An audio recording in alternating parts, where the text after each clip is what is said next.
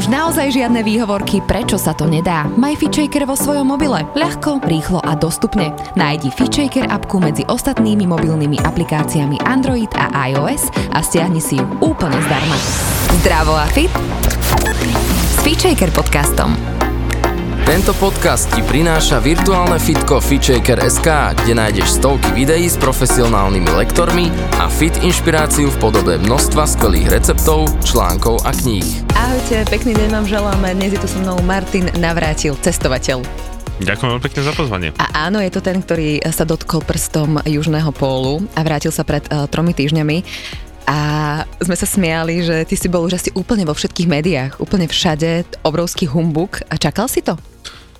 A, a vedel som, že bude záujem, alebo už predtým eh, som chodil po rôznych médiách, ale úprimne nemyslel som si, že vznikne z toho až taký, nechcem povedať humbug, ale že taký veľký záujem, tak to som v tomto prípade nečakal. Uh-huh. Kde sa v tebe zobrala úplne prvýkrát tá myšlienka, že chcem to vidieť, chcem to zažiť? Mm, museli by sme sa vrátiť ešte do minulého tisícročia, do roku 1998, Možno tá staršia generácia si bude pamätať jeden krásny dokument od Pala Barabáša 118 dní v zajetí hľadu, kedy náš najznámejší polárnik Peto Valušiak ako prvý človek vôbec na svete prešiel z Ruska cez Severný pol až do Kanady, a cez zamrznuté more. Dnes sa to už v žiadnom prípade nedá tak, tak e, zopakovať, lebo mm-hmm. je globálne oteplovanie. A keď sme ešte v starom Istropolise videli v tej kinosále tie mrazivé zábery, a ľudia si to môžu pozrieť povedzme na YouTube, ešte je to také zrnité, lebo tá technika bola úplne niekde inde, ale každý vedel, že, alebo videl, keď sa tí polárnici obliekali do tých zimných vecí, všetko bolo prepotené, zamrazené, spacaky sa ledva mm-hmm. rozbalovali a veľa ľudí hovorilo, že toto sa nie je možné, niečo takéto zažiť, že jak, jak, ako to dokážu prežiť a ja som si povedal, že raz by som niečo takéto chcel zažiť, takže to bol ten prvý, prvý moment a začal som snívať ten svoj sen, že raz by som sa chcel vydať do polárnych oblastí, napriek tomu, že veľa ľudí hovorilo, nedá sa, nedokážeš to, je to drahé, toto je určené pre niekoho úplne iného. Potom aj tak e, Tatranci začali hovoriť, toto je len pre ľudí, ktorí sa narodili v Tatrách, mm-hmm. lebo ty mhm. si chlapec z Bratislavy a, a tak ďalej a tak ďalej, ale ja neznášam, keď niekto povie, že nedá sa ale išiel som si za tým svojim, za tým svojim snom a teda od roku 98 až do dnešného, vlastne dnešného roku, čiže za 25 rokov som splnil ten sen. Mňa by zaujímali možno také tie checkpointy v rámci uh, tých 25 rokov, že Kedy sa ti to tak zreálňovalo, alebo akými takými momentami v tvojom živote sa ti to zreálňovalo? Možno ťa posúvali nejaké iné cesty ešte?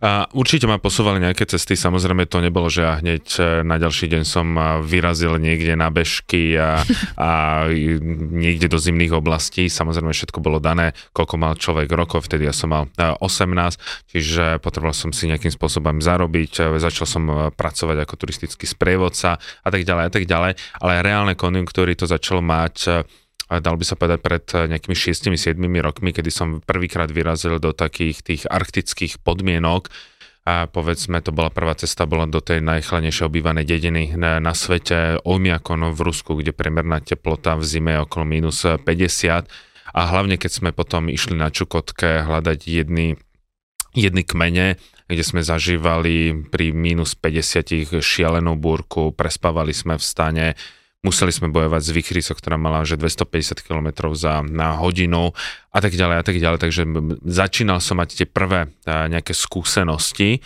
a posledný krát to bolo, keď sme išli, sa pokúsili prejsť cez Beringovú úžinu z, z Čukotky na Aliašku, ale nedokončili sme to, lebo prišlo veľké oteplenie.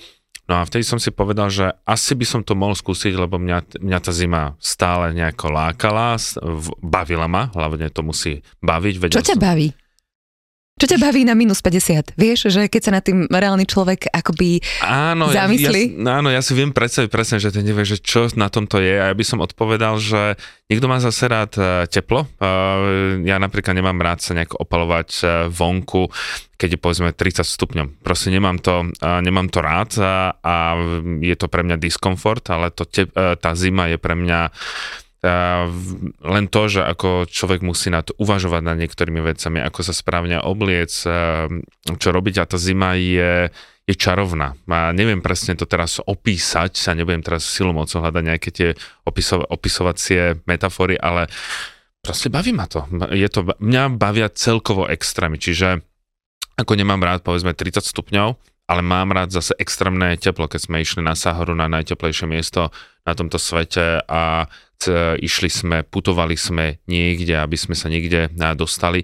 Čiže mňa celkovo vždy bavili extrémy, ale počasia nie teraz, že mm-hmm. nejaké iné extrémy. Ty si precestoval naozaj celý svet a asi každá tá cesta ti niečo dala, hej, či už menšia, mm. väčšia, to je samozrejme, preto vlastne cestujeme, aby sme spoznávali krajiny, ľudí mm-hmm. a mhm. hlavne seba. A vnímaš a, tú cestu na Južný pol ako taký najväčší milník v rámci, nehovorím nejaké tvoje vnútornej transformácie alebo niečo, mm-hmm. čo ti to dalo, ale že je, je to pre teba naozaj tak, lebo akože najviac sa o tom rozpráva, najviac to zarezonovalo, ale možno si zažil nejaký iný moment. Ako m, mm, úplne ja vždy hovorím, a budem to už asi hovoriť vždy, pokiaľ niečo nepríde silnejšie, a že najväčší, najväčší testovateľský moment a taká tá palba emócií bola moja vôbec prvá cesta do zahraničia, keď sme prekročili hranice v 90. roku a to som sa priradil k tomu hufu Slováko, ktorý sme, keď sa otvorili hranice, tak sme všetci išli Marian Hilfestrasse mm-hmm. a tak ďalej. Vidíš eh, tie prvé krajinu, vidíš prvé vône a vnímaš úplne všetko iné, stretne sa s novou kultúrou, to, ty, ty si jak taká špongia, všetko nejakým spôsobom nasávaš. Samozrejme, a cestujem už vlastne 25 rokov a za tých 25 rokov boli veľké cesty, menšie cesty. A južný pol áno, je veľká cesta, je veľká cesta, a určite sa zaradí do, tej, do toho najťažšieho, najdlhšie, na čo sa týka aj najdlhšie nejakej prípravy, ale či ma niečo zmenilo, dneska som sa práve pýtal svojich najbližších, že či majú pocit, že či ma to zmenilo, lebo ja som dlho nevedel na túto, odpove- na túto otázku odpovedať, lebo ja mám pocit, že stále som rovnaký, možno o niečo kľudnejší, že nie som taký, tak ja som sa niekedy ja sa viem pekne rozčuliť, ale mm-hmm. že som taký, že že som viacej kľud, kľudný a všetci hovoria, že ne, si úplne stále t- taký normálny a stále ten istý navrátil. Takže možno až časom uvidím, že č, v čom ma to, v čom ma to zmenilo. Inak ty máš perfektné priezvisko. My sme sa... Áno. Asi ti to všetci hovoria, že? Áno, o tom by sa dala napísať potom kniha. Hey, a tak ďalej. Ako mi ľudia vedia liezť na nervy práve týmto, sa môže volať potom? Áno, tak prvýkrát som sa s tým stretol, keď sme išli do Syrie ešte karosov a teraz si to ten maďarský colník na tej slovensko-maďarskej hranici, čo si už ľudia možno nepamätajú, že sa niekedy ča- čakalo aj 6 hodín na hranici a ten maďarský colník, že navrátil, vy máte dobré meno, vy sa určite vrátite. Mm-hmm. Vtedy mi to prišlo, že haha, ale potom... A potom to už išlo, hej? A už to, to potom išlo. Hej. A akými možnými spôsobmi sa vôbec dá dostať na južný pol, lebo však môžete tam asi aj len doviesť. Mm-hmm. Aké sú možnosti a ako si išiel ty presne? Treba povedať, že Antarktida je kontinent, kde nie je žiadne mesto, nie je žiadne trvalé ľudské osídlenie, samozrejme žijú tam ľudia, ale nie trvalo, sú tam vedecké stanice, myslím, že okolo 50 alebo 60, ale nie je tam žiadne klasické letisko, čiže keby si teraz aj niekto dal do vyhľadávača, že chce letieť na Antarktidu, tak mu ten vyhľadávač nič e, nenájde. Sú dve možnosti, ako sa dostať na Antarktídu. E, tá najpopulárnejšia je, že tí, ktorí chcú aspoň sa dotknúť tej Antarktídy, vstúpiť, tak častokrát idú tými loďami, ktoré odchádzajú z Ushuaia, takéto výlety sú minimálne 7 tisíc e, dolárov a treba to objednávať niekedy 3 čtvrte roka a dopredu a to väčšinou ide popri tom výraznom polostrove, keď niekto teraz pozerá na, na mapu. Ale ten, kto by chcel ísť povedzme na ten južný pol, alebo podniknúť nejakú expedíciu, tak tam už potom preletí na tzv. sezónne letiska. Tie letiska sú, má, má ľadovú plochu, to nie je také, že nejaký betón, mm-hmm. takže to aj lietadlo sa krásne šmíka, zatiaľ čo niekde, keď pristávate v Bratislave alebo vo Viedne na Švechate, ja neviem, koľko je tá przná dráha, 3 km, tak tam má 5 km a tam uh, idete cez nejakého organizátora a potom uh, sú ľudia, ktorí priletia priamo na ten južný pol a lietadlom to stojí takých 90-80 tisíc mm-hmm. a to by ma napríklad osobne nebavilo, len tak priletieť a dotknúť sa. Ja to zase sa tým ľuďom ani nevysmievam, len proste každý robí podľa toho, aké má schopnosti a možnosti. No a potom sú, tento rok bolo 25 bláznov, ktorí sa rozhodlo, že teda pôjdu od toho pobrežia až teda na južný pól. My sme boli trojčlená na skupina a z celko z tých 25 to tento rok dokončilo 15. Ako sa tvorí ten tým, lebo mm-hmm. to sa asi tiež nejakým spôsobom ono, uh, treba, uh, nedá sa na Antarktu, že úplne sám, uh, musíte ísť cez nejakého organizátora a keď chcete ísť na takúto expedíciu, tak človek musí dokázať, že má nejaké skúsenosti. Nedá sa ísť len tak, že je, dobre to znie, tak tam proste idem, mm-hmm. lebo človek zahynie. Treba si aj tiež uvedomiť, že na Evereste, na vrchole Everestu je teplejšie ako na Antarktíde, že toto je najveťarnejší kontinent, takže ak mal človek a pozera nejaký pekný film o Evereste, tak vedzte, že na Antarktíde je to horšie. Samozrejme, Everest má tú veľkú nevýhodu a to je výšková choroba, ktorá samozrejme na Antarktíde tam máte len, po, aj keď ste na južnom pole, že to má 2800 metrov, tak máte pocit, ako keby si boli 4 kilometroch. Ale čo sa týka tých teplotných a poveternostných, tak toto je o mnoho a, oveľa agresívnejšie Čiže vy tam musíte ísť ako hotový človek. Bez, mm-hmm. bez toho sa to tam nedá. Čiže oni sú, musíte dokázať, že máte nejaké skúsenosti, pošlo vám nejaký dotazník, na ten vie človek odpovedať len na základe toho, čo prežil. Mm-hmm. A oni potom poskladali ten tým na základe takých nejakých posudkov a musím povedať, že to zložili excelentne. Mm-hmm. Boli sme teda traja, Katinka Norka, ona bola líderka, a Rob, ten bol z Anglicka, potom teda ja a za tých 47 sme nemali ani jed, jeden jediný krát e, nejaký konflikt, žiadnu ponorku a napriek tomu, že bolo kopec krízových situácií. A keď si ich videl, tak naprvu si si povedal, že budeme si rozumieť, alebo tým, ako ste sa spoznávali, mm-hmm. tak uh, sa, ste si povedali, že wow, že toto je perfektné. Na prvý moment ani tak nie, keď sme sa stretli, tak Katinka hneď povedal, že ideme si dať kávu, ideme si dať poďme sa nájsť, lebo mm-hmm. sme stretli sme sa v Punta Arenas, ale do 10 minút som vedel, že toto bude skvelé, že to bude skvelý tým. A tu je opäť, človek musí mať aj tú skúsenosť, že ako sa pracuje v takomto nejakom týme, a že každý má nejakú tú svoju úlohu, v, nie, v niečom je silnejší, v niečom je slabší. A tu nešlo o to, že by sme sa teraz pretekali, kto má aké skúsenosti, napriek tomu, že Norka bola líderkou, tak aj tiež ona nám dávala najavo, že sme si vo všetkom rovní, že v niečom ona bude rozhodovať, v niečom budeme rozhodovať spoločne a tak ďalej. A, a hlavne, že sme si zo, stále robili zo seba srandičky, hlavne ja s Robom a tak mm-hmm. ďalej. On e, má ešte taký krásny, e, taký šlachtický humor, tak mm-hmm. akože on nepochádza z nejakého šlachtického rodu, ale pohybuje sa tam. Takže veľmi skvelý tým, ktorý pracoval excelentne. Mm-hmm. Takže bol to taký poriadny gentleman Rob. Bol veľký gentleman mal, áno, bol presne ako si človek predstavuje nejakého gentlemana a, a napríklad bol veľmi dobre aj fyzicky, aj psychicky na to, na celé pripravenom, podľa mňa mal aj ešte lepšiu psychiku ako ako ja, napriek tomu, že ja som bol zase, povedzme, v tej, po tej fyzickej stránke asi najsilnejšou mm-hmm. časťou toho týmu, ale nikto nedával najavo, že ty si ideš rýchlo, alebo ty ideš pomaly. Nedávali sme si nejaké podprahové, nejaké, mm-hmm. ne, nejaké polienka a keď sme videli, že niekomu niečo nevychádza, tak sme mu pomohli. Ja som raz musel ťahať viac vecí a ťahal som dovtedy, pokiaľ som povedal, ja to urobím, pokiaľ nebudem cítiť niečo v, na tele a v tom momente ak som zase niekto videl, že mne niečo, tak som to povedal a pomáhali sme si, pomáhali, pomáhali mm-hmm. a mhm. neexistovalo, a že by niekto povedal, prečo ty robíš toto, prečo robím ja toto a taká tá nejaká zlá atmosféra. Treba si predstaviť to aj to, že keď je človek vstane a kde si sušíte tie veci mm-hmm. a keď vidíte či už ja som videl robové ponožky, spodné prádlo, ktoré je tam zavesené, proste mhm. všetko a on zase moje a je to spojené samozrejme aj s tou čuchovou emóciou, ktorá sme si už robili srandu, že, že on, že Martin, mám pocit, že poznám teba viac ako po popachu, ako moju drahú polovičku Aj, a tak ďalej. Uh-huh. Takže všetko sa dalo obrátiť nejaký mhm. vtip uh-huh. a ona hovorila, že musíme um, veľa vecí vnímať veľmi pozitívne a keď nás prepadne nejaká negatívna myšlienka, tak ju treba mm-hmm. od, odstrčiť. A povedal si mi, že aký bol teda Rob a Katinka bola aká, že taký, také slniečko pozitívne, alebo asi musela byť taká tvrdá žena, keď e, tomu šéfovala?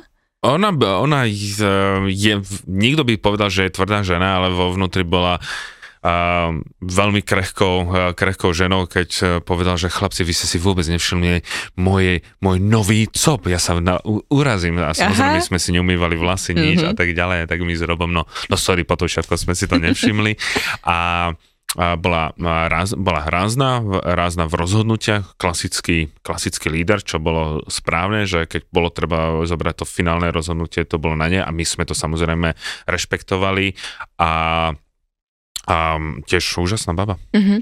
Opísal si mi tým a o chvíľočku by sme mohli vyraziť na cestu, ale ešte predtým chcem vedieť, že ako si sa ty fyzicky a psychicky pripravoval? Fyzicky už som mal nejaké skúsenosti s, s príprav z predchádzajúcich e, období. Napríklad, keď sme išli na bring, tak človek ťahá aj tie kolesa rôzne, takže tu keď v Ružinové ťaháš kolesa, tak sa na teba ľudia pozerajú, že tento človek nemá asi 5 koliesok. Eh, Počkej, ťahal si kolesa, neviem. No akože dal, navodzoval som dojem ťahanie sani, takže som mal priviazané nejakú veľkú pneumatiku a ťahal, ťahal som ju. Poružinové, hej? Áno, akože tam na tom ovále, Aha. tamto. Ja, že len tak po chodníčku ano, si ano, si išiel. si ide do električky, možno si zoberieš koliesko, že to len trošku Nemajú si... lístky pre kolesa? ne, to tam, tam nebolo napísané. A ja som potom išiel, hlavne som sa pripravoval teraz trošku inak, samozrejme s chalami z Affect Fitu sme tam ťahali proste rôzne, rôzne sane, spevňoval som telo, ale Hlavne som napríklad vybehol na bicykel a dával som 20-40 km mm-hmm. v mhm. plnej palbe každý druhý, tretí deň a bolo jedno, aké je počasie, či prší, sneží. Navodzoval som si absolútny diskomfort, lebo keď je vonku na Antarktide minus 40, fúka vietor, a ty nemôžeš bojovať o hlave, idem, nejdem, idem, nejdem, proste ideš a musíš byť z toho úplne, že v pohode. A potom som odišiel aj do Grónska, a kde som išiel, že mimo civilizáciu, kde nie je žiaden signál a tak ďalej. A tam som hlavne ich riešil, že či mi to hlava zvládne, Aha. lebo a hlava je najpodstatnejšia. Ak má niekto pocit, že, to, že je fyzicky silný a že, že to stačí, tak to nedá. Mm-hmm. 60% všetkých neúspešných pochodov na južný pol je z dôvodu, že to nezvládla hlava. Tento rok sa tam zbláznil jeden zbláznil? Talian, zbláznil Talian a vďaka tomu napríklad viac žien dokončí takéto ťažké podmienky ako chlapy, lebo chlap má um, tak ako či už vedomé alebo podvedomé pocit, že tá sila stačí a vykašľa sa na tú psychiku, ale stačí, že mu niečo nevychádza a teraz vidí povedzme ženu, ktorá stále ide, tak je mu to nabúra, či už vedome alebo podvedome tú psychiku. Čiže um, z tých svojich ciest, častokrát keď som, keď som robil veľmi ťažké expedície, tak chlapi sa vždy na začiatku tak ako prsili, že oni sú tí najlepší, mm-hmm. najsilnejší a to, na čo budeme brať ženy a tak ďalej. Ale ženy častokrát to zvládajú niekoľkonásobne lepšie mm-hmm. a, ako chlapi a napríklad Napríklad aj na Čukotke som videl, že to proste ženy zvládajú o mnoho lepšie ako chlapy. Čím to podľa teba je? Ne, im začne, um, um, chlap nie je zvyknuté na diskomfort, ženy z, zažívajú ten diskomfort každý mesiac a chlap nevie narábať s bolesťou, takže keď niečo príde a niečo na tom je, že keď chlap dostane smrteľnú chorobu menom uh-huh. soplík, tak, tak sa zloží a teraz to nemyslím nejakým spôsobom posmešne, ale ženy vedia hlavne narábať s bolesťou, vedia narábať s diskomfortom, vedia narábať s mnohými uh, vecami lepšie a majú lepšiu psychiku. Oni zase si uvedomujú ženy, že jasne, že nie sú tak silné ako chlaba.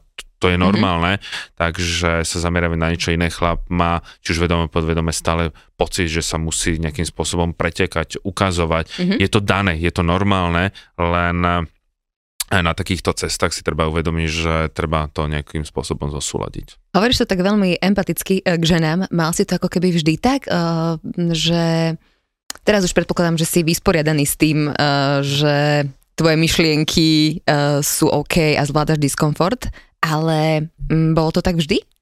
Ja, um, nebolo to samozrejme vždy, ja som typický chlap z východnej, z východnej Európy, keď je nasratý, tak je nasratý, Aha. keď je šťastný, tak je šťastný tiež som mal pocit, že proste treba tu fyzick, to fyzické, na to sa človek vykašle, ale to som veľmi rýchlo zistil, že to, je, to sú prepojené nádoby a mm, aj to mám pocit, e, že vďaka tomu nie je povedzme oblasť Strednej Európy povedzme tak úspešná v športoch a častokrát sme sa vysmievali v rôznych reláciách o tom, že mať psychológa niekde v týme a tak ďalej, že to je úplná blbosť, je to zbytočnosť, ale ono je to veľmi prepojené, ale je to zase aj vidieť, že teraz ak e, človek ide na ten západ, tak je normálne, že človek má nejakého psychológa, len my tu povieme, že psychológ a dáva, ľudia si podvedome dávajú, že rovná sa, že má nejaký psychický problém, že má psychický problém a vôbec to tak nie je mm-hmm. a mhm. o to by som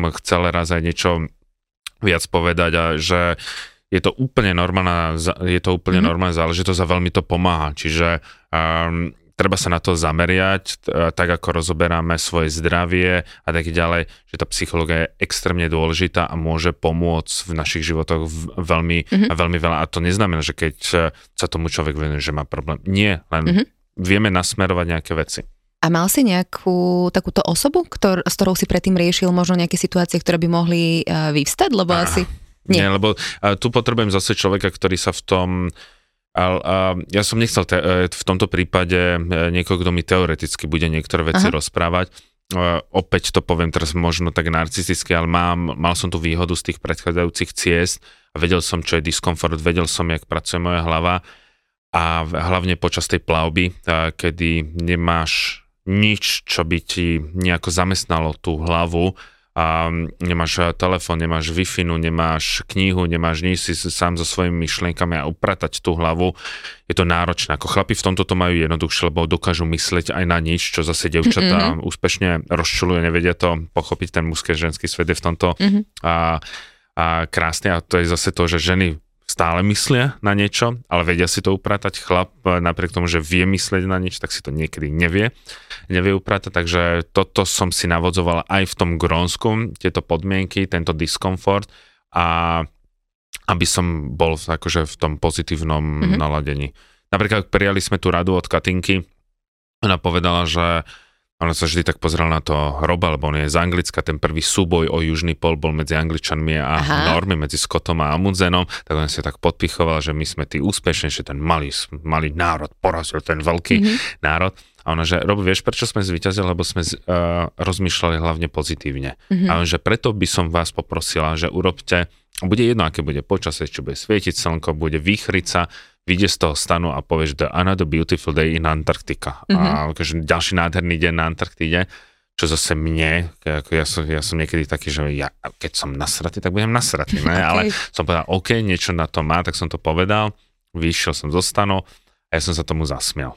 Aha. Vidíš, a toto je to. Začal si deň akoby Aha. to pozitívno, môžeme ísť a tak ďalej. Takže ovtedy, aj keď fakt, že napríklad som sa netešil na to jedlo, lebo keď ješ povedzme 50 dní porič na raňajky, tak Aha. to lezajú ušami, ale som povedal, proste toto bude môj najlepší porič v mojom Áno. živote, aj keď nebol, ale zase sme s Robom sme sa zasmiali, že toto je jaká blbosť, Aha. ale začali sme, a teda, poďme ho spráskať a tak Aha. ďalej, takže dá sa.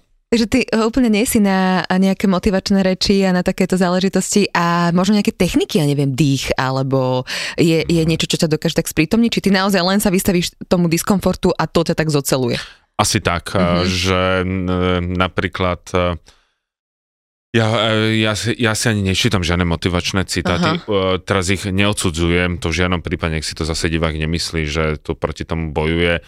Ja som v tomto absolútny samorost, a, a chcel som povedať jednu vec, ktorá sa, sa mi tak uh, osvedčila, ale teraz som zabudol, možno si na ňu za chvíľku spomeniem. Dobre, potom sa potom ich zakrič len, vrátime, len tak. No. Dobre, tak poďme sa rovno vydať na tú cestu. Vy ste mm-hmm. každý deň prešli nejakých 21 kilometrov. No, záviselo od počasia, niekedy Aha. 22, niekedy 25 km, čiže denne taký polmaratón. To ste mali celé ako keby rozfázované, presne naplánované. Viem, že ste mali nejaké 10-minútové mm-hmm. prestávky. A toto plánovala všetko Katinka?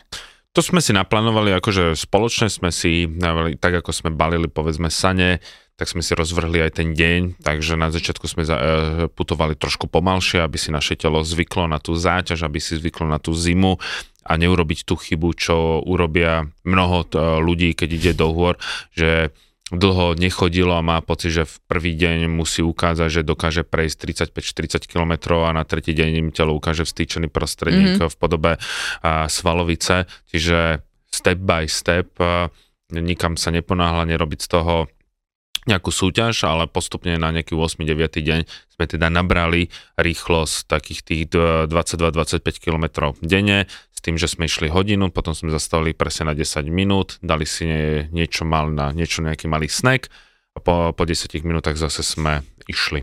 A ten bežný uh, režim dňa, stávali ste kedy, kedy ste išli spať? Ja neviem, možno ste sa niekedy aj naťahovali, vieš, lebo predsa len asi máš nejakú svalovicu alebo niečo, že... Nemali sme žiadnu svalovicu. Nemali Nič. Sme, ni, nemali sme žiadnu svalovicu. A, napríklad Rob si tam robil nejaké jogové cviky, tak mm-hmm. raz keď som vošiel do, do stanu a bol v takom nejakom doky style cviku, je, že Rob toto teraz e, vypustie na sociálne sieť a on, že tak ťa zabijem.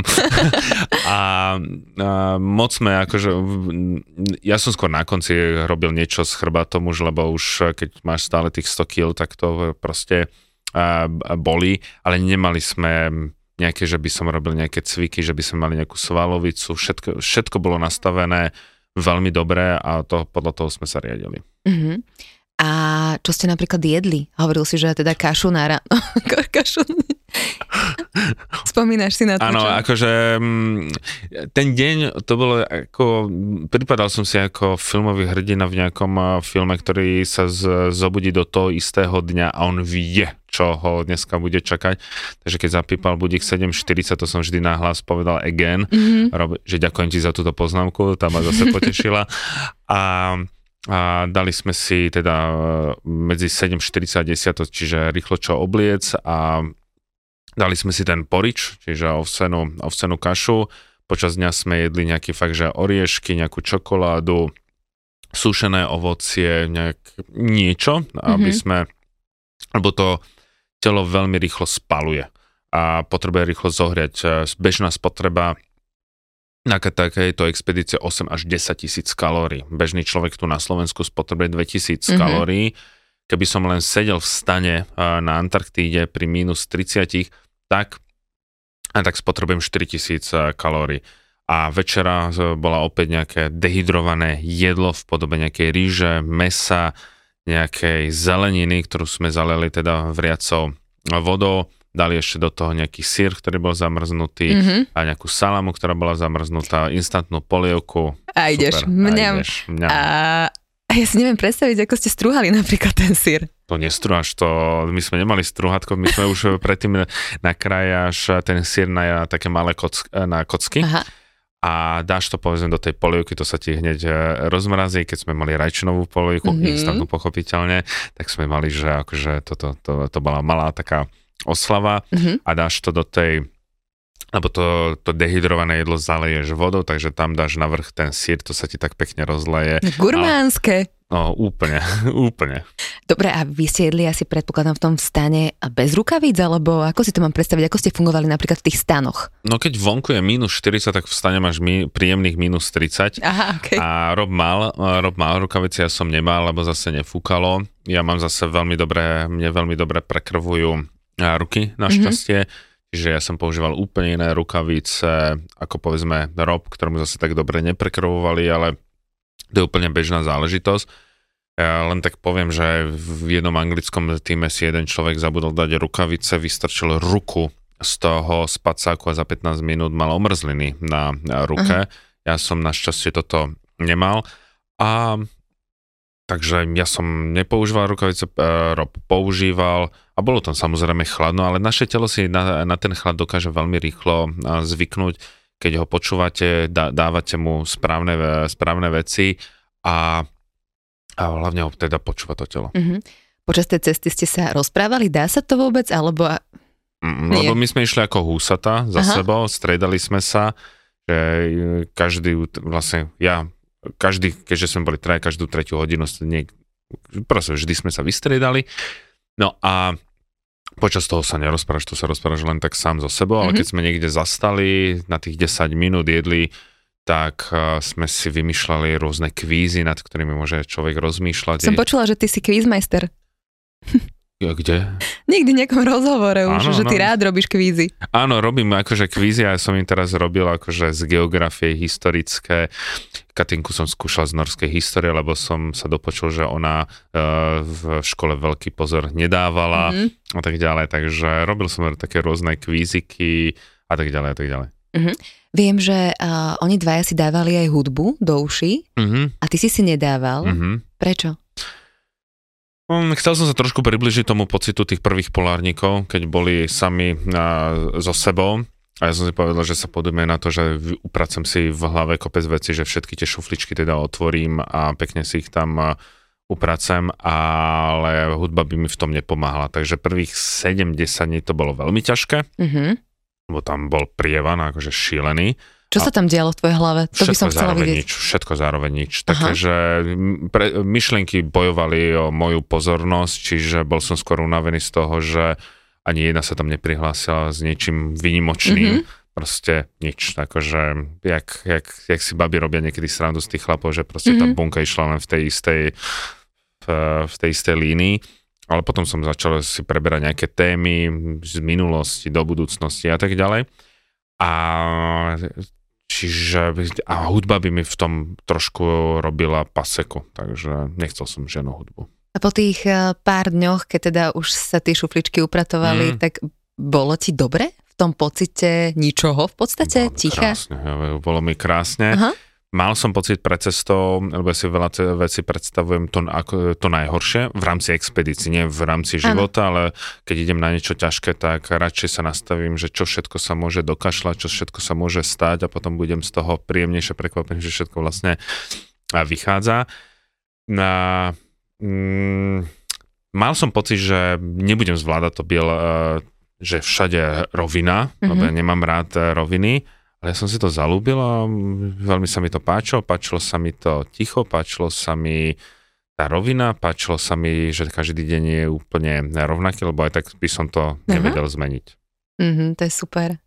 Ma to tak úplne, že aha, si to predstavujem, vieš? No, úplne- to je- nech si opäť e, divák predstaví, povedzme, podunajskú nížinu, úplne ro, ro, rovinu, ale nerastie tam žiaden strom, nie je tam žiadna dedina, nie je tam vlastne nič, na obzore, ne, na oblohe nevidíte žiadneho vtáka, nevidíte žiadne stopy po lietadle, zastavíš a je ticho.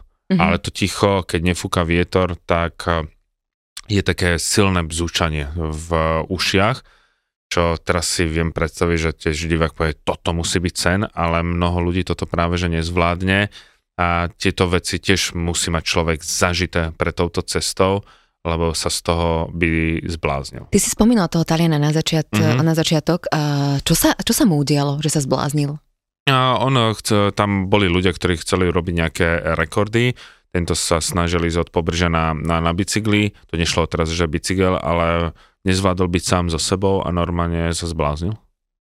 Aha. Som sa zbláznil, lebo tam a, a, napríklad si veľmi rád predstavím takú tú situáciu, že si v strede ničoho, ale fakt, že ničo, že rovina, ako keď máš morskú hladinu a nevidíš nakoniec, tak toto bola biela, zamrznutá, ľadová rovina a teraz pracuješ s tým pocitom, že najbližšia civilizácia je 3000 kilometrov, Mhm. Že keď sa ti tu niečo stane, tak je malá pravdepodobnosť, že ťa niekto zachráni, Mhm. že na všetko si sám, pre niekoho super pocit, pre niekoho veľmi stiesnený. A Mhm. ťažko sa to predstavuje, keď si tiež niečo také nezažil, takže možno ten Talian nemal až také skúsenosti, ja sa teraz len eh, domnievam a aj preto veľmi eh, sa pýtali v tých dotazníkoch, pri tých osobných pohovoroch, ako by som dokázal narábať s niektorými pocitmi. Mhm. Mhm. Ty si taký emočný typ, keď hovoríš, že dobre, vieš sa nahnevať, to si mi už No. povedal, ale inak akože prežívaš emócie, že aj, ja neviem, vo vzťahoch k ľuďom, alebo dovolíš si ich? Mm, Niektorí by ti povedali, že som emočný, niekto by ti povedal, že nie som emočný. Aha. Napríklad ten, kto ma nepozná, tak eh, veľa ľudí hovorí, že na prvý pocit pôsobím eh, veľmi arogantne. Napríklad, Mhm, a keď mhm. už to povie viacero ľudí, tak asi na tom nie, Mhm, nie, mhm. niečo, niečo je. Ale čím som starší, tak viac prejavujem, eh, viac prejavujem emócie. Tak eh, predtým, keď som bol mladší, tak až tak, až tak nie, ale tak ako povedzme sestra alebo ja, tak viac prejavujeme, viac prejavujeme emócie. Asi je to Mhm. možno dané tým, že je človek starší, niečo si pozažíval, možno. Mhm. Čo ty a biele peklo? Alebo opíšme možno najskôr, čo to je. Biele peklo je stav na Antarktíde, kedy sa všetko zahalí do bielej farby, takže vy nevidíte, kde je obzor, kde je obloha a všetko je úplne v tej istej bielej farbe ako keby ste sa postavili pred bielú stenu a pozeráte sa pred seba, že vlastne nič neuvidíte. Mm-hmm. Podobný pocit je, ako keby niekto vošiel do absolútne tmavej miestnosti a vidí len tmu a nevidí nič a ako keď e, povedzme našlapuje a používate ruky, že čo asi je spomalý mm-hmm, tempo, mm-hmm. tak niečo podobné je toto biele peklo, do toho dajme minus 40, do toho dajme veľmi silný nárazový vietor, takže tie lyže u mňa pôsobili skôr ako slepecké palice, že som nevedel vôbec, kam ideš. A máš pocit, že ideš rovno, ale točíš sa rôznym spôsobom, preto sme mali aj ten kompas, napríklad Rob, e, ten to vedel aj, bez, aj vtedy bez kompasu, tak sme sa pýtali, ako je to možné? Mm-hmm. A on že, vieš, my v Anglicku sme boli očkovaní Johnson Johnson a tam je taký čip, stačí si len takto buchnúť a dám sa ti taký laser a ide opäť to obrátil, mm-hmm. opäť, opäť to na, obrátil na vtip. A v tom bielom pekle to bolo, te, ne, nemal som rád tieto stavy, keď nevieš, e, či ideš hore, či ideš dole, aké máš podložia, musíš si dávať pozor, aby si nezlomil na sane, do toho sa ti sane prevrátia a tak ďalej a tak ďalej.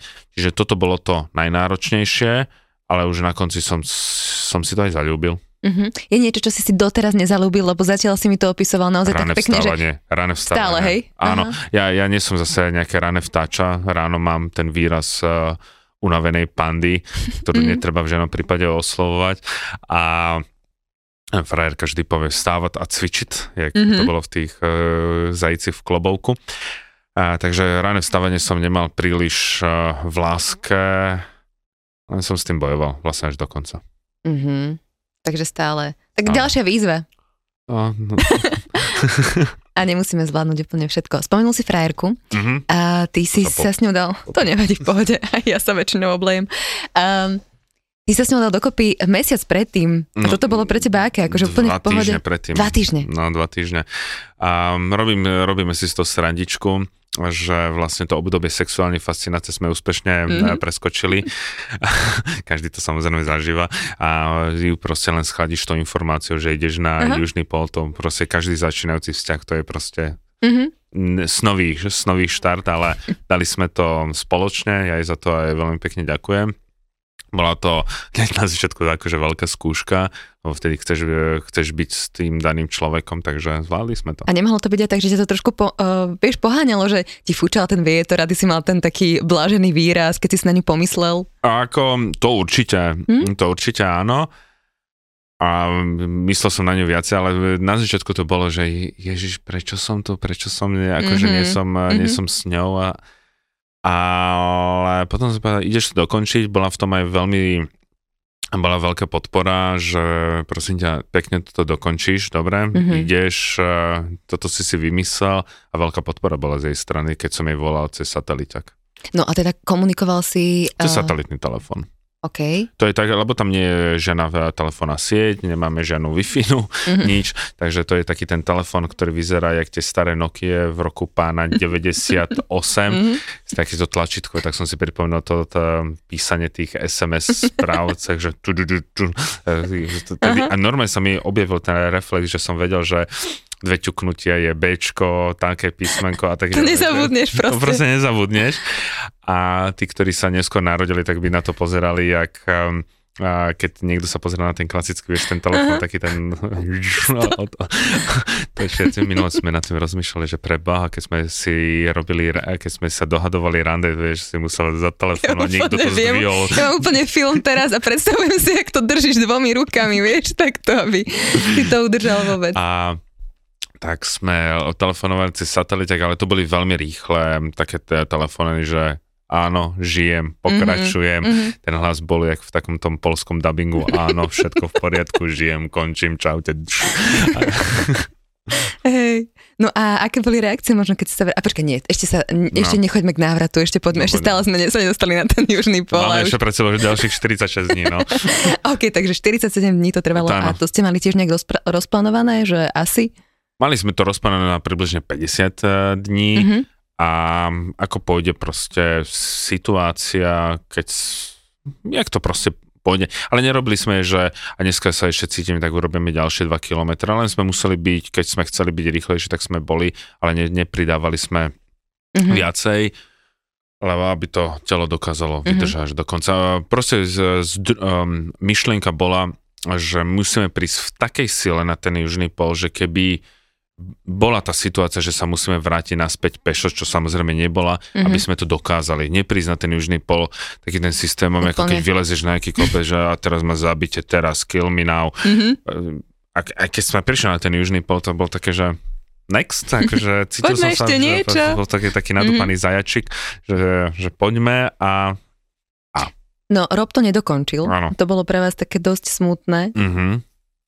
Rob to nedokončil nie kvôli tomu, že by niečo on zanedbal, alebo že by nebol fyzicky pripravený. Je to človek, ktorý uh, takmer vylezol na Everest, bol na Monme, Mon McKinley, beháva maratóny a tak ďalej a len častokrát príroda sa rozhodne, či to človek dá, alebo nedá. To, tie podmienky sú agresívne, tam sa všetko láme, aj kovy sa lámu a mm. jemu zle zareagovalo oko a dostal veľmi silný vnútroočný tlak, čo potom musel byť on evakuovaný a mal veľké šťastie, že to bolo na mieste, kde to lietadlo mohlo pristať. Tak ho, zobra, tak ho zobralo. Bolo to 7 alebo 8 dní pred príchodom na južný pol a všetkých, potom mňa aj Katinku to veľmi zlomilo a dva dní sme sa poriadne nevedeli rozprávať, a, lebo boli sme smutní, bolo nám to tak ako, že cítili sme tu nespravodlivosť, že preboha tak blízko, Rob to zobral veľmi dobre, mm-hmm. vedel, že sa tam už nedostane a zobral to veľmi krásne, ešte nahovorí, že takto aspoň za mňa dokončíte a tu bolo zase vidieť, aký tým sme boli, že nebolo to tam také, že no také odišlo, tak idem, mm-hmm. ideme, že a keď sme prišli na ten južný pol, tak prvé video sme natočili pre Roba. Mm-hmm. A tak sme sa aj objali s Katinkou, že toto je pre Roba mm-hmm. a potom keď sme prišli do civilizácie, tak sme ho zavolali, lebo, lebo bol, boli sme krásny tým a nikdy v živote som taký tým nezažil. A čo si myslíš, že to možno Robovi aj vám potom um, pomohlo akoby túto situáciu prijať? Možno jeho postoj. Uh, on samozrejme prvú hodinu, ke, keď sme, lebo my každý večer sme hlásili nejakú svoju pozí, e, pozíciu o 8 večer. Ale takisto, keď mal nejaký zdravotný problém, tak sme to nahlásili aj z toho jediného dôvodu, že keby náhodou uh, bolo niečo zlé, aby vedeli, bola to akoby taká lekárska karta, aby to ten mm-hmm. v tom, povedzme ten expedičný lekár, ktorý v Basecampe vedel a vedel správne vyhodnotiť.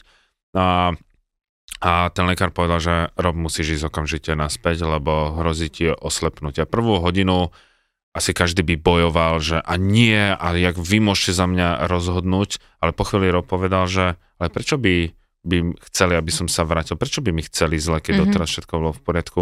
Tak sa začal dokonca ospravedlňovať za svoj postoj, Uh, že bol t- jemne ako keby nasr- uh, nahnevaný, mm-hmm. ale z môjho pohľadu bol úplne kľudný, ale on to tak, on to tak cítil Takže možno toto nám tiež e, pomohlo, pomohlo celému týmu a vedeli sme, že Rob to zobral, ako to zobral a proste keď odchádza, dokončíte to a budem rád. Mm-hmm. No a aký bol ten pocit, keď ste prišli na ten južný pol, že ste si tam poskákali, alebo ako, ako si sa cítil vo vnútri? Mm, tak prázdno.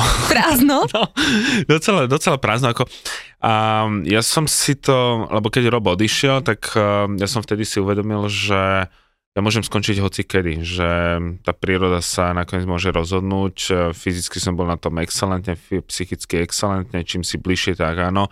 A predtým, než Rob odišiel, tak som sa už pomaly videl na tom pole, ale potom nám dochádzali do ako ďalšie informácie, že tam ten skončil, tam ten skončil. Mm-hmm. Čiže odrazu som si povedal, že Martin, tam nie si. A preto keď som aj volal domov, tak už ľudia hovoria, že už si takmer tam je, že a, mm-hmm. budem tam, až keď uvidím ten južný pol, lebo tam je taká americká vedecká základňa a vedecká základňa, čiže ty tú čiernu budovu vidíš, až keď že ju uvidím, tak vtedy tomu uverím. Takže ja som si ten pocit začal vychutnávať možno 2-3 hodiny pred uh, príchodom. Ja som nechcel robiť žiadne objímačky, že ha, mm-hmm. to čo si častokrát ľudia robia, ja som sa toho chcel dotknúť len prstíkom, že ako len mm-hmm. takže dotknem sa. A som sa pozrel na Katinku, že a next, akože čo, uh-huh. čo ideme ďalej, ale to bol taký akože opäť uh, tipok a mňa tá cesta dochádza postupne. Mne to dojde celé možno za pár týždňov, za, za mesiac, ale skôr som si uvedomoval, alebo začal som si užívať tú cestu za tým snom, lebo ja som momentálne v takom stave, že pre mňa možno ani, jasne, že chce, človek chce dosiahnuť ten cieľ, to je, to je pochopiteľne, ale už to začínam brať ako takú čerešničku na torte, že tá cesta za tým snom je tak krásna a že to ma viac eh, baví, ako aké prekážky musíš prekonávať. Niekto ti verí, niekto ti neverí, máš vo svoj, v, v, v sebe nejaké pochybnosti, čo je úplne normálne. Čiže ja hovorím, že cesta za snom je niekedy, aspoň z môjho pohľadu, uh-huh. niekoľkonásobne zaujímavejšia, krajšia a emotívnejšia, než ten samotný cieľ, ktorý, to je len takéto vyvrcholenie. Uh-huh. Ale to, to cest, celé za tým, to je úžasné. Veríš e, ty sám sebe teraz viac? Alebo veril si si, teraz nemyslím, že v rámci plnení nejakých svojich uh-huh. snov, ale tak celkovo ako človek. Mm, áno, ve, uh, verím si, som človek veľmi pochybovačný. Mm-hmm. Aj uh, keď pripravujem nejaké cesty a vydávam sa do nebezpečných oblastí, ja nie som zase človek, že hr. Mm-hmm. Ja mhm. to celé vyhodnocujem, preberám sprava, zľava, z hora, z dola a čiže uh, častokrát pochybujem, musím byť o veciach uh, presvedčený a keď je tam to presvedčenie, tak vtedy si verím a keď sa rozhodnem, že mm-hmm. za niečo ide, tak vtedy urobím prvé, posledné a verím si v tom. Aký bol pre teba úplne najkrajší moment? Najkrajší moment? Takže prvý ti vyskočí. A fakt neviem teraz mm, povedať. Aha, aha. A akože prekvapila si ma tou otázkou, ale prvé čo keď si povedal, tak to bolo, keď som sa pozeral na tú výchricu, aha. zase nejaký extrém, ale možno zajtra by som ti povedal niečo iné. Neviem. Mm-hmm. Ešte, hovorím, tá cesta nie je až tak nejako uh, uložená. Ono je potom zaujímavé, že keď prídeš do tej civilizácie, tak sa na teba tá civilizácia nejakým spôsobom vyrúti a boli sme zvyknutí, že, te myšle, uh, že tam ti neprichádza toľko nejakých emočných vnemov alebo takých nejakých zážitkov, že tam príde možno jeden zážitok a ten si, ten si viac budeš, ten si viac vážiš, lebo bol iba jeden. Keby mi ten zážitok prišiel povedzme v tej civilizácii, na ktorú nenadávam, tak proste ju tie iné zážitky absolútne, že e, prevalcujú. Čiže teraz ja mám obrovské množstvo vnemov, zážitkov, ktoré sa teraz bijú tú moju e, pozornosť, mm-hmm. čiže nedokážem sa nedokážem niektoré veci vnímať. Ja teraz píšem knihu a ja viem, že od zajtra si vypínam telefón na 3 dní, lebo potrebujem písať a zameriavať sa na jednu vec a nie, že mi mm-hmm. myšlienky budú lietať e, kade, kade tade. Mm-hmm.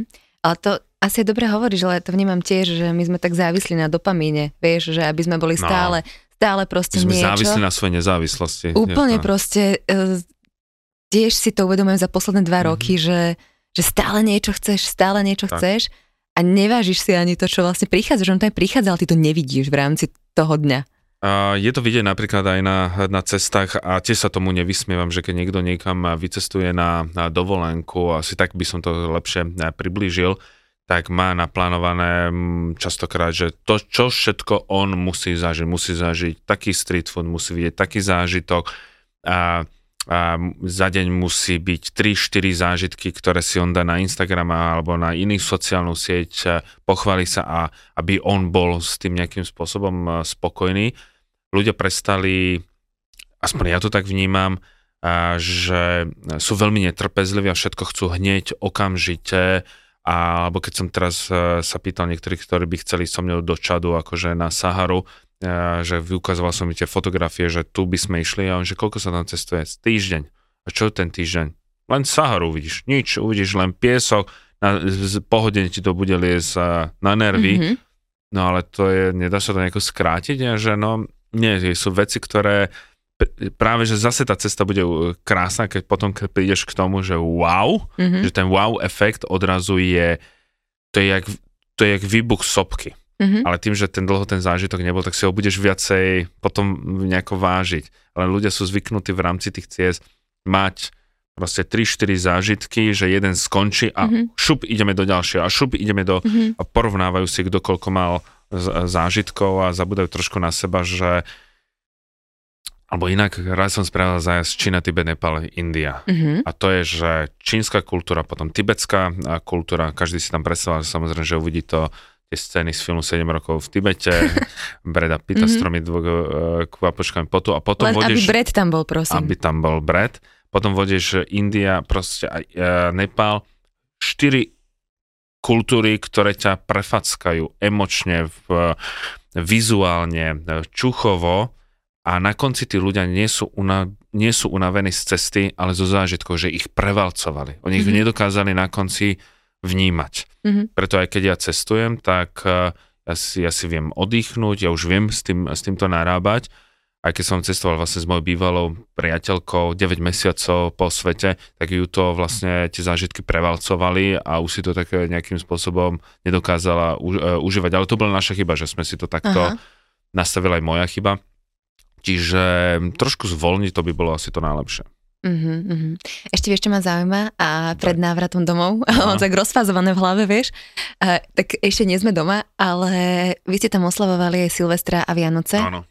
A to bolo aké? No konečne na snehu a na ľade. Jej, no. áno, áno. A s, e, boli veľmi skromné pochopiteľne. Ten deň sme si urobili len o dve hodiny menšiu, e, menší výlet. Alebo výlet e, sme o dve hodiny skôr Máme výlet. sme skončili a dali sme si tie vianočné mm-hmm. čiapky, vyzobili sme stan, dali sme sa do čistého, dali sme si darčeky ale boli, tak sme si dohodli, že niečo v Punta Arena si každý kúpi pre toho e, druhého. Čo si dostal?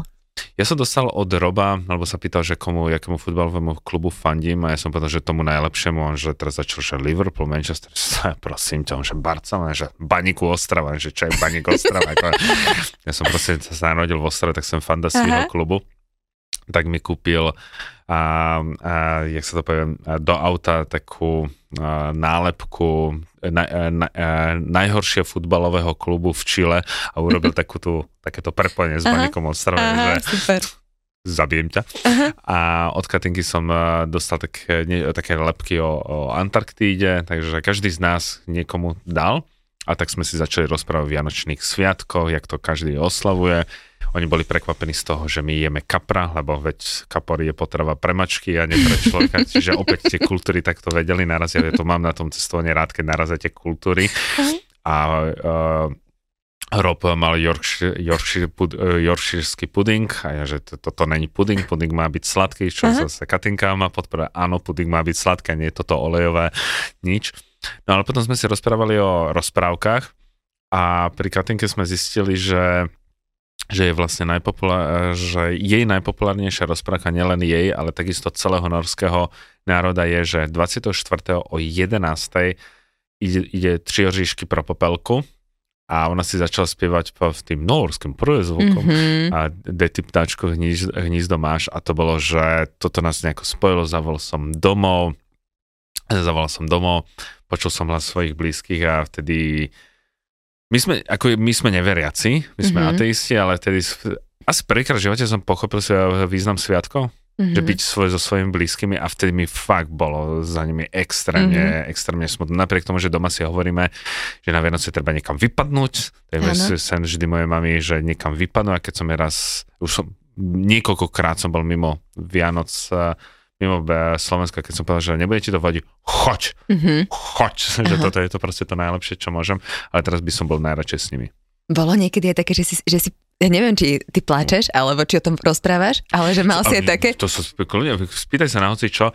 Uh, z, z, v, napríklad uvedomujem si, ale nie vďaka tejto ceste, ale zase to, možno je to už tá starecká roztopa, že ja neviem, ale uh, začínam byť viac emočný a nie, niekedy sa rozplačem nad niektorými mm-hmm. vecami, ale teraz nie na ulici, ale uh, cítim to, že tá, tie emócie ma niekedy, niekedy prevalcujú. Viem sa Začal som sa tešiť z úspechov iných ľudí mm-hmm. vo veľkom, keď sa niekomu... Ale nemusí to byť ani môj kamarát alebo niečo, že ma to normálne, že naplňa až neuveriteľnou radosťou.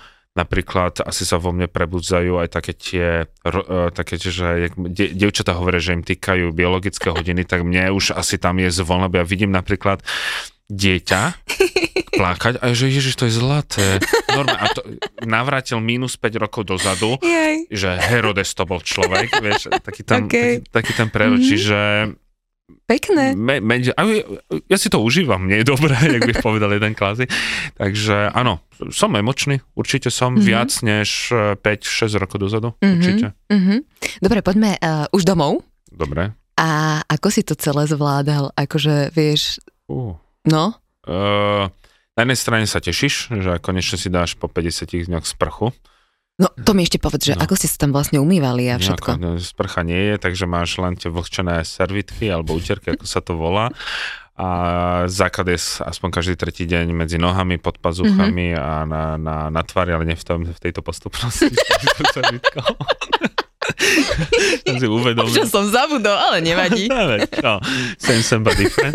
A, a čiže toto sme vykonávali, samozrejme sprcha nič, takže keď si pustíš e, tú sprchu, to je orgastický Mhm. pocit, ale ten šampón sa ti neprilepí na vlasy, lebo to, to proste z teba steče, to je, to, to je strašné. Takže zo sprchu to bol taký, že taký výkrik e, radosti, odrazu vidíš záchod, odrazu vidíš keramiku, Mhm. môžeš si sadnúť, to je proste krása. Ale uh, nevedel som si dlhšie zvyknúť, tešil som sa samozrejme na postel, tešil som sa na tmu, lebo tam nie je tma, že bude tma. No a prvý príchod do tej civilizácie bol v tom, že mm, civilizácia vie voňať, vie aj smrdieť, lebo jak sme nič ne, uh, nepočuli nič, nevideli uh, nič a necítili nič okrem chladu a zimy, tak odrazu uh, vystúpi z lietadla, odrazu cítiš vlhkosť, odrazu počuješ štebot vtáčikov, vidíš niečo zelené, prejde okolo teba prvé auto, ty sa pozvraciaš z tých Mhm, výfukových mm plynov, čiže civilizácia vie neskutočným spôsobom smrdieť. Teraz už som na to zvyknutý, ale fakt ten prvý pocit, keď cítiš uh, výfukové plyny, to ťa napňa. A ešte človek, keď fajči, to mňa doteraz to napína. Mhm. Mal som v ústach cigaretu v Mhm. živote, živote, takže nebudem, že, že, že v živote som nefajčil. Ale tá civilizácia vie teda voňať, smrdieť a v noci som nevedel zaspať, lebo som si nevedel zvyknúť na tmu, ale v noci ma vyrušovali všetky vnemy. A všetko som počul z ulice. To, čo ma teraz už nevyrušuje, Mhm. mm-hmm. na čo som bol zvyknutý, ale teraz odrazu som, som, lebo tam som počul len buď robové chrápanie, alebo Mhm. mm-hmm. vietor, alebo ticho. A to boli tri veci. Ale teraz tu bolo, že desiatky rôzneho, Mhm. mm-hmm. niečo. Nech teraz človek zavrie oči, že čo bude počuť, nebude počuť ticho. Bude počuť tam, ja neviem, zukot chladničky, tam niek- niekomu niečo spadlo, tam dieťa kričí, tam prešla električka, tam je auto. Stále ten zvuk budeme nejako počuť, stále budeme vyrušovať. Nazvime to zvukový smog, alebo niečo Mhm. mm-hmm. také. Môžeme to tak nazvať. Proste nebu- nepočujeme ticho. Ale keď človek odrazu počuje to ticho, tak sa vie toho tiež krá- krásnym spôsobom zblázni. Mhm.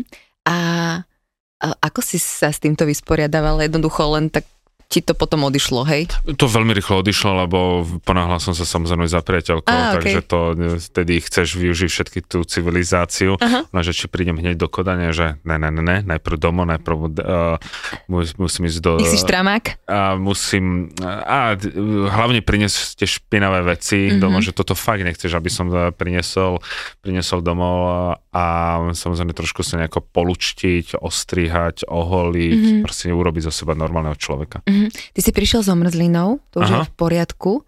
A ako to bolo napríklad, e, nemal si žiadny zdravotný problém okrem tejto omrzliny? Nie, eh, na Antarktíde som nemal nič, ako predtým som bol na kontrolu doktora, alebo predtým som mal pred 5 rokmi e, trombózu, Mhm. mm-hmm. tro, trojnásobnú v pravej nohe, samozrejme kontrola, e, kontrola zubov, čiže tam som musel byť v 100%, musel som byť 100% mm-hmm. Mhm. zdravotne dobré, tak ale tam, tam som získal len tú jednu omrzenú, ale to bolo len počiatočné, takže všetko v poriadku. Mhm. Čo keby sa niekomu stalo, ako keby ten tým má, tak jasné, ľudský záleží človek od človeka, že či, že, že či pomôže, ale že sú tam aj nejaké pravidla nastavené, že tí ľudia si musia pomôcť v tom týme?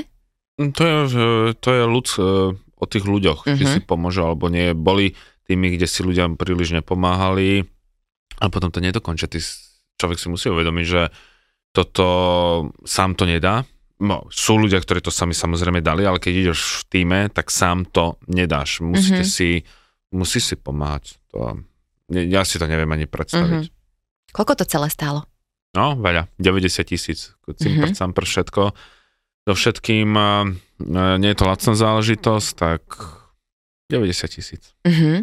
A dokáže sa ti to nejak vrátiť, alebo tak, že mal si nejakých sponzorov, či... A mm, tým, že som sa rozhodoval aj rýchlo, a ja som sa viac menej vykašľal teraz na sponzorov, Mhm. mm-hmm. predtým som mal, ja som chcel mať čistú hlavu, lebo náhodou Uh, nechcel som rozmýšľať nad tým, že či je do, správna fotka, hento, Rozumiem ti. tamto. Chcel som mať proste čistú hlavu a pokiaľ si to človek môže dovoliť, tak som si povedal, že radšej si to zaplatím a ísť s nejakým čistým štítom a prísť s čistým štítom.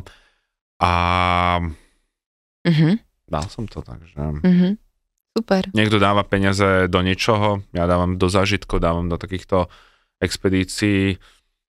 A mňa len teraz po návrate skôr ma prekvapilo to, že ľudia hlavne rieš, nie že ľudia, niektorí ľudia, aby sme ich nedávali do toho balíku, že, je to, že ich je väčšina, riešia, že odkiaľ na to mám a pritom neriešia, odkiaľ majú ich politici na niektoré veci, že ich eh, netrápi nejaká korupcia, ale nejaký návratil ich eh, v Mhm. tomto momente brutálne zaujíma Mhm.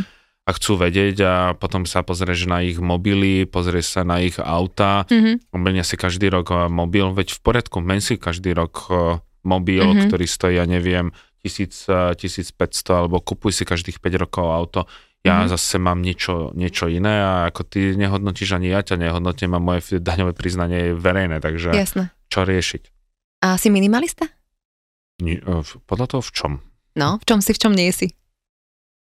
Čo sa týka balenia na cesty, tak to som, Aha. ja, to som minimalistický. Čo sa týka zariadenia v byte, sa snažím bez nejakých veľkých, akože mám skriňu, ale akože čo minim, minimalisti, minimalistický.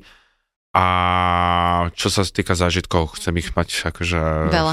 To je zase veľa. Som trošku na tom závislý, ale nie je Aha. také, že nerobím taký ten kultúrny fašizmus, že musím vstať o 5, aby som videl všetkých 328 kostolíkov a potom večer padnúť, že a, a vlastne všetko sa mi to zlelo do jednej do jednej gule, ale bola, kedy Do som jedného taký chrámu. Bol, do jedného chrámu. Bola, kedy som ale taký bol, takže toto tiež nejakým spôsobom e, ušlo a keď sa do niečo pustím, tak to proste chcem dokončiť a podľa, A- podľa situácie. Asi mus- musel by si sa pýtať v nejakých tých konkrétnych Aha. situáciách, aby som ti povedal, či áno alebo nie. A kam potom ďalej, teda najbližšie?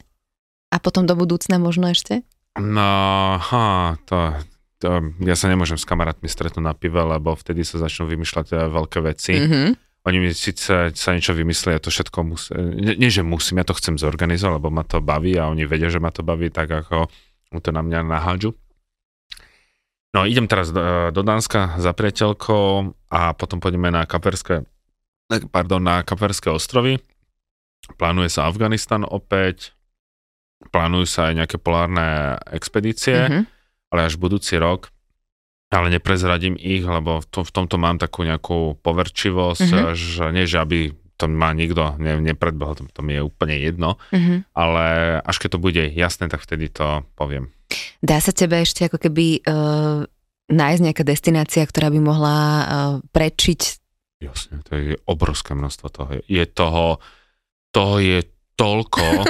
Teraz si sa rozšupol.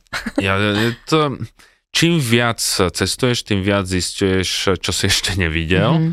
A vôbec nehodnotím napríklad moje ďalšie cesty, že veľa ľudí hovorí, že ale tak pre teba už takéto miesta sú povedzme príliš turistické, ale ja práve milujem aj tie turistické Tak? miesta. Aha, ja, ja ich mám rád. Keď ja prestanem mať radosť z toho cestovania a že hľadať e, nejaký ten... To nemusia byť bombastické veci. Samozrejme, že zažiješ južný pol, tak um, Mhm. je, to, je, to, je to fajn, alebo keď, keď sme urobili iné cesty, že sme sa dostali povedzme na Bajkonur, alebo, alebo, alebo mohol by som ich vymenovať, ale ja si užívam eh, cesty, povedzme, že prídem, idem 20 krát do Uzbekistanu a ja si to mám to rád, lebo idem tam zase kvôli niečomu inému. Minule sme išli s kamarátmi do Gruzinska, že a, a po, Gruzin, po stopách gruzinského vína, ale to nebolo, že ožram party, ale proste že s tými príbehmi, s tými domácimi, lebo ja som zase v tom stave, že rád sa rozprávam s tými ľuďmi, napríklad keď idem do Iraku, do Afganistanu, že s nimi kecám a, a idem zase úplne iným spôsobom. Čiže vo všetkom sa dá niečo nájsť. Moje najobľúbenejšie, najobľúbenejšie mesta mi povedzme Tokio, Hongkong. Mhm. Že niekto by povedal turistické mesto. A je, ale ja ho mám rád. Čiže nemusí to byť nutne teraz nejaká expedícia za nejaká bláznivá, za, za, nevšet, za Mhm. nejakými hranicami. Proste chcem klasiku. A z takých tých uh, klasických komerčných uh, európskych uh, krajín, čo je také pre teba, že fajn? Um, ak by sme zobrali, že mesto, Mhm. tak mám na, veľmi rád Prahu. ako rodený Čech, tak akože Praha, ale, mm-hmm. ale keby som mal iné mesta povedať, tak povedzme Štokholm, Tallinn, Istanbul. V Istanbul si viem užívať plnými dúškami cez čaj, cez kávu, cez hamami, keď k miestnym barberom alebo na miestny turecký futbalový zápas, mm-hmm. kde skáčeš, oni pijú popri tom ten ajrán, kávičku. Čo? Neviem, čo to je? Ajrán je zakvasené mlieko, to je ako keby si išla teraz na štadión Slovanu Bratislava a piješ zakysanku, čo je ako nepredstaviteľné. A k tomu v druhej ruke máš halušky. A v druhej ruke máš halušky, tak oni takto, oni sú, oni sú veľmi akože tiež emoční. Aha. Čo sa týka, čo sa týka prírody, tak milujem akože, milujem hory, ale také skôr takého E, takého Balkánu a na, na Balkáne aj s tými mes, mestečkami, dedinkami a napríklad nedám dopustiť na jeden región na Slovensku, ktorý je absolútne zabudnutý a hneď ho prezradím, že čo to je. Už vidíš na mojich ústach, že? Že áno, že, že už to konečne povedz navratil a že ma veľmi fascinuje, keď bola povedzme korona, tak ľudia mali pocit, že jak cesto, ako cestovali, takže už všetko videli ale zabudol na jeden najlepší región, ktorý má najkrajšiu gotickú architektúru, gotickú architektúru v celej strednej Európe. A keď to videli nemeckí turisti, tak oni nechápali, prečo sem Slováci nechodia. Mm-hmm. A sú to gotické kostolíky na Gemery.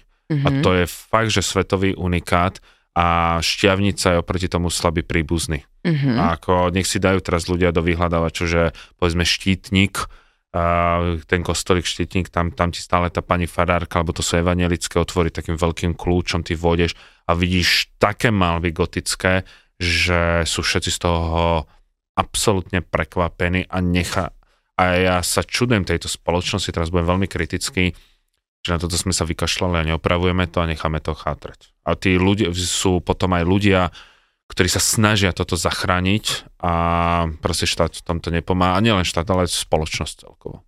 Mm-hmm. No Slovensko je celkovo nádherné úplne.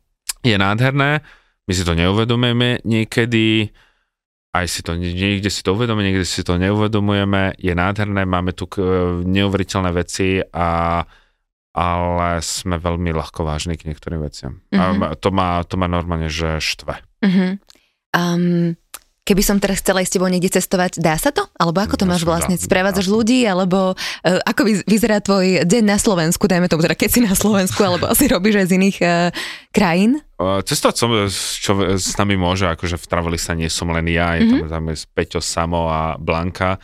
A asi budeme priberať ďalších ľudí, lebo sa nám to rozrastá. Mm-hmm. A ono, keď rozprávam o týchto cestách, či už do Afgánu alebo Južný pol, tak majú ľudia pocit, že keď tam vidia nejaký zájazd, povedzme do Gruzinska alebo do Uzbekistanu, tak oni sa pýtajú, a to budeme kde bývať, to akože niekde v stane, alebo mm-hmm. a to bude, po, bude to nebezpečné, že no nie, v Uzbekistanu normálne budeš bývať na hoteli, pôjdeme Aha. proste po tých historických pamiatkách, že úplná klasika, že nemusí sa to nejako obávať a v Gruzinsku skôr bude výbuch, čo sa týka chuťových pohárikov, mm-hmm. lebo gruzinská kuchyňa je super, čiže robíme zájazdy do celého sveta, ale na takéto expedície ako Afganistan, Somálsko, Irak, tak to nie sú vypísané, to berem nejaké skupiny ľudí, ktoré sa mi môžu prihlásiť, ale tam musí fungovať také, že chemia medzi nami a musia prijať to, že môže výsť všetko a nemusí výsť nič. Aha. Takže to je taká ďalšia téma. Tiež im dávaš nejaké dotazníčky? Nie, ja sa s nimi stretnem mm-hmm. tvár o tvár, lebo na začiatku ti každý slúbi všetko možné a povie áno, on tomu rozumie ale niekedy to tak nie je. No. Tak, mm-hmm. Myslím si, že v rámci testovania na 90% viem odhadnúť, že či, čo, či to s týmto človekom pôjde alebo s touto, s touto skupinou mm-hmm. a musia mi veriť, že keď uh, dám aj to nepopulárne rozhodnutie, že tam nejdeme, lebo mám nejaký blbý pocit, mm-hmm. ten pocit samozrejme môže byť milný, ale že to nerobím na schvál. Takže dávaš veľa na pocit, hej, že čo ti ako keby príde? Uh-huh, v rámci testovania vo veľkom, áno. Aha. Aha. Máťo, ďakujem ti veľmi pekne, aby som ešte otvorila milión tém. Milión šuflíkov. milión šuflíkov, presne. Ano. Aby by sme ich mohli poupratovať. A dúfam, že niekedy sa ešte vidíme a porozprávame sa o nejakej tvojej ďalšej ceste. Táto bola naozaj že úžasná veľkolepá. Ja som veľakrát mala také, že chcem tam ísť, lebo milujem tiež zimu inak. Ano. To sa musím priznať, takže keď si ja o tom hovoril, tak som si to predstavovala. Toto by bolo asi trošku uh, príliš extrém, ale, ale viem si to predstaviť, že to môže byť naozaj nádherné. Aj tá beloba, aj to ticho, aj to všetko. Ďakujem Takže... pekne za pozvanie. Ďakujem. Ďakujem. Uh, ďakujem, že ste boli spolu s nami. Majte sa krásne, vidíme alebo počujeme sa na budúce. Počúvali ste Fitchaker podcast. Ja som Adriš Pronglová a teším sa na vás na budúce.